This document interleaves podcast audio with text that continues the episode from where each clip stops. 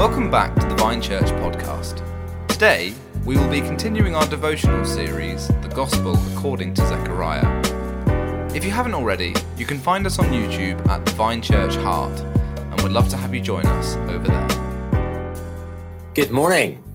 A beautiful sunny day here in uh, Odiham today, and I uh, hope we can all enjoy um, the sunshine. Um, but we're going to read from Is- uh, Isaiah, no, not Isaiah, from Zechariah chapter 13. And uh, I don't know if you remember the story, the children's book that we used to kind of read to our kids about, you know, how much do you love me? And it was kind of this much, this much, how much do you love me all the way to the moon and back, and so on. And the question that we're kind of asking in this chapter here is how much does God love us? But more than that, how does he show his love to us? And it's an astonishing poem that we're reading here in Zechariah. And it tells us in verse 7 Awake, O sword, against my shepherd, against the man who is close to me declares the Lord Almighty. Strike the shepherd, and the sheep will be scattered, and I will turn my hand against the little ones. In the whole land, declares the Lord, two thirds will be struck down and perish, yet one third will be left in it.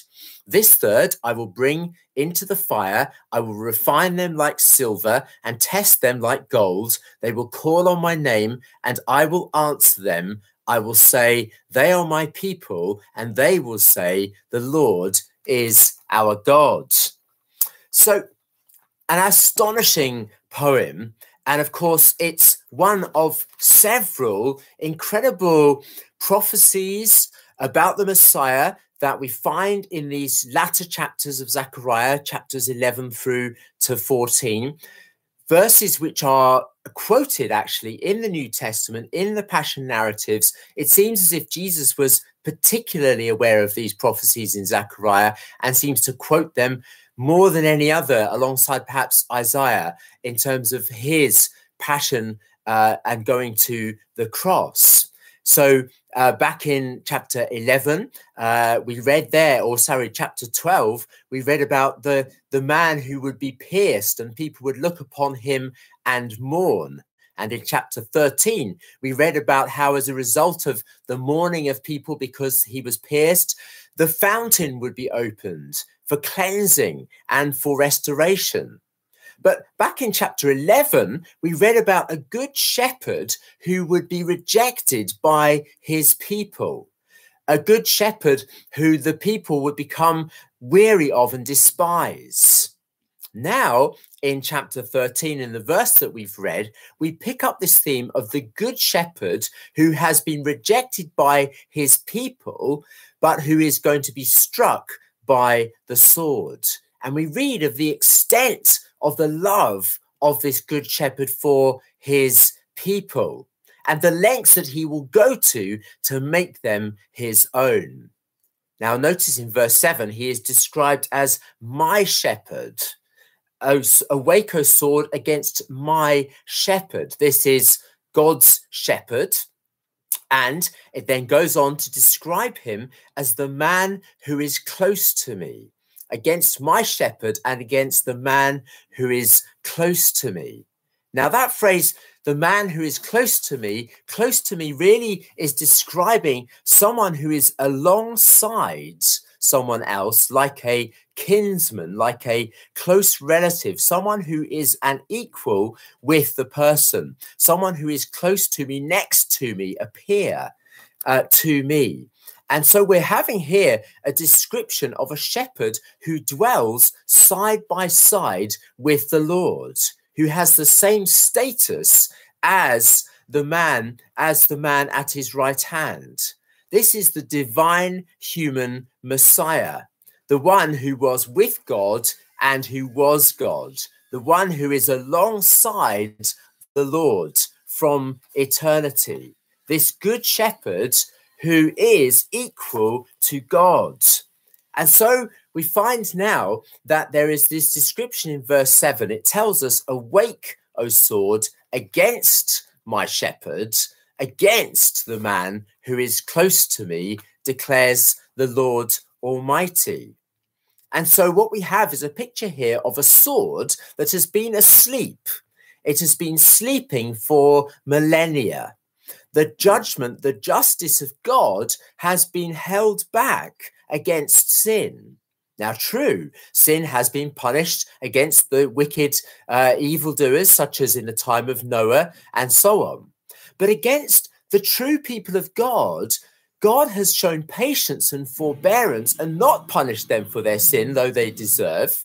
So, for example, if we look at Abraham, the friend of God, and yet in real time, his sin had not been dealt with. The sword had not been wielded against him. In fact, God had loved him and had him as his friend. This sword had been asleep for centuries, for millennia. God's forbearance and patience, and yet the time came in AD 27 when the sword was awoke, awoken, and the sword of justice was executed against the good shepherd. It's an astonishing verse telling us that this sword will be executed against the good shepherd. As David Baron, the old commentator, a lovely commentator that I love, puts it, the sword of God's justice is awakened and raised. But as one writer asks, upon whom shall it fall? Not upon the wicked and the ungodly, but mystery of mysteries upon him who is not only absolutely innocent and holy, but who stands in the nearest and closest relationship to Jehovah. And so we see this astonishing thing, and it is more astonishing uh, because of the fact that it is actually God who is going to commission this sword to strike the shepherd. It is God who awakens the sword against his own shepherd who stands alongside him. It is because of the eternal covenant, the eternal agreement between God the Father and God the Son, that God the Father now is going to unleash his sword of judgment against his own shepherd who has stood alongside him from eternity. Why does he do this? He does it for us, of course.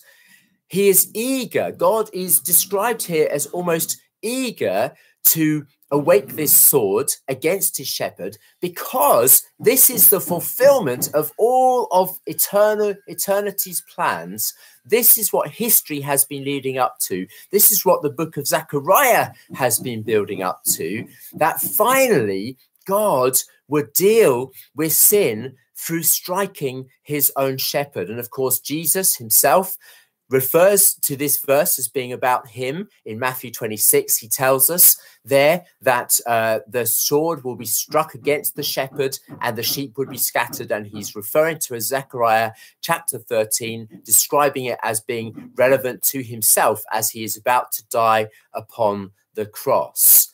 And so the whole point of this is that God wants a people for himself. He loves us so much that he's willing to go to this extent to bring us to himself. As it tells us in Isaiah 53, it tells us there that it is the Lord's will to crush him and to cause him to suffer. And though the Lord makes his life a guilt offering, he will see his offspring and prolong his days, and the will of the Lord will prosper in his hand. After the suffering of his soul, he will see the light of life and be satisfied. It was the Lord's will to crush him so that he would have a people for himself, as it says at the end of this chapter, so that they will be my people and so that the Lord will be their gods. There's a couple of wonderful hymns I'd just like to quote as we finish. One is um, quite an obscure hymn uh, that I have to confess I hadn't heard of before, but I've now looked it up, and it's a hymn called O Christ, What Burdens Bowed Thy Head. And there's a verse in it that says this Jehovah bade his sword awake. O Christ, it woke against thee. Thy blood the flaming blade must slake, thy heart its sheath must be. All for my sake, my peace to make, now sleeps that sword for me. The sword is asleep for me. It no longer is there to bring any punishment. It's all been dealt with. And so, as we sing in that wonderful hymn, And Can It Be? Tis mystery all, the immortal dies. Who can explore his strange design? Tis mystery all, let earth adore, let angel minds inquire no more. Amazing love, how can it be that thou, my gods, shouldst die for me? Let us pray as we finish. Lord, we thank you that it was, your will for your servants, your shepherds to suffer for us, to die for us, to take the sword of punishment for us, so that we might go free and be forgiven. Tis mystery all, the immortal dies. We thank you, O oh God, that this was your plan from eternity. We thank you that we are now your people. We now belong to you. Today, may we know that we are yours, that we're safe, we're secure, we're free from punishment and judgment. We belong to you, O oh God. You are our good shepherd. You lead us as your sheep, and we trust you and ask you to help us to lead us on. In Jesus' name, amen. Amen. See you soon.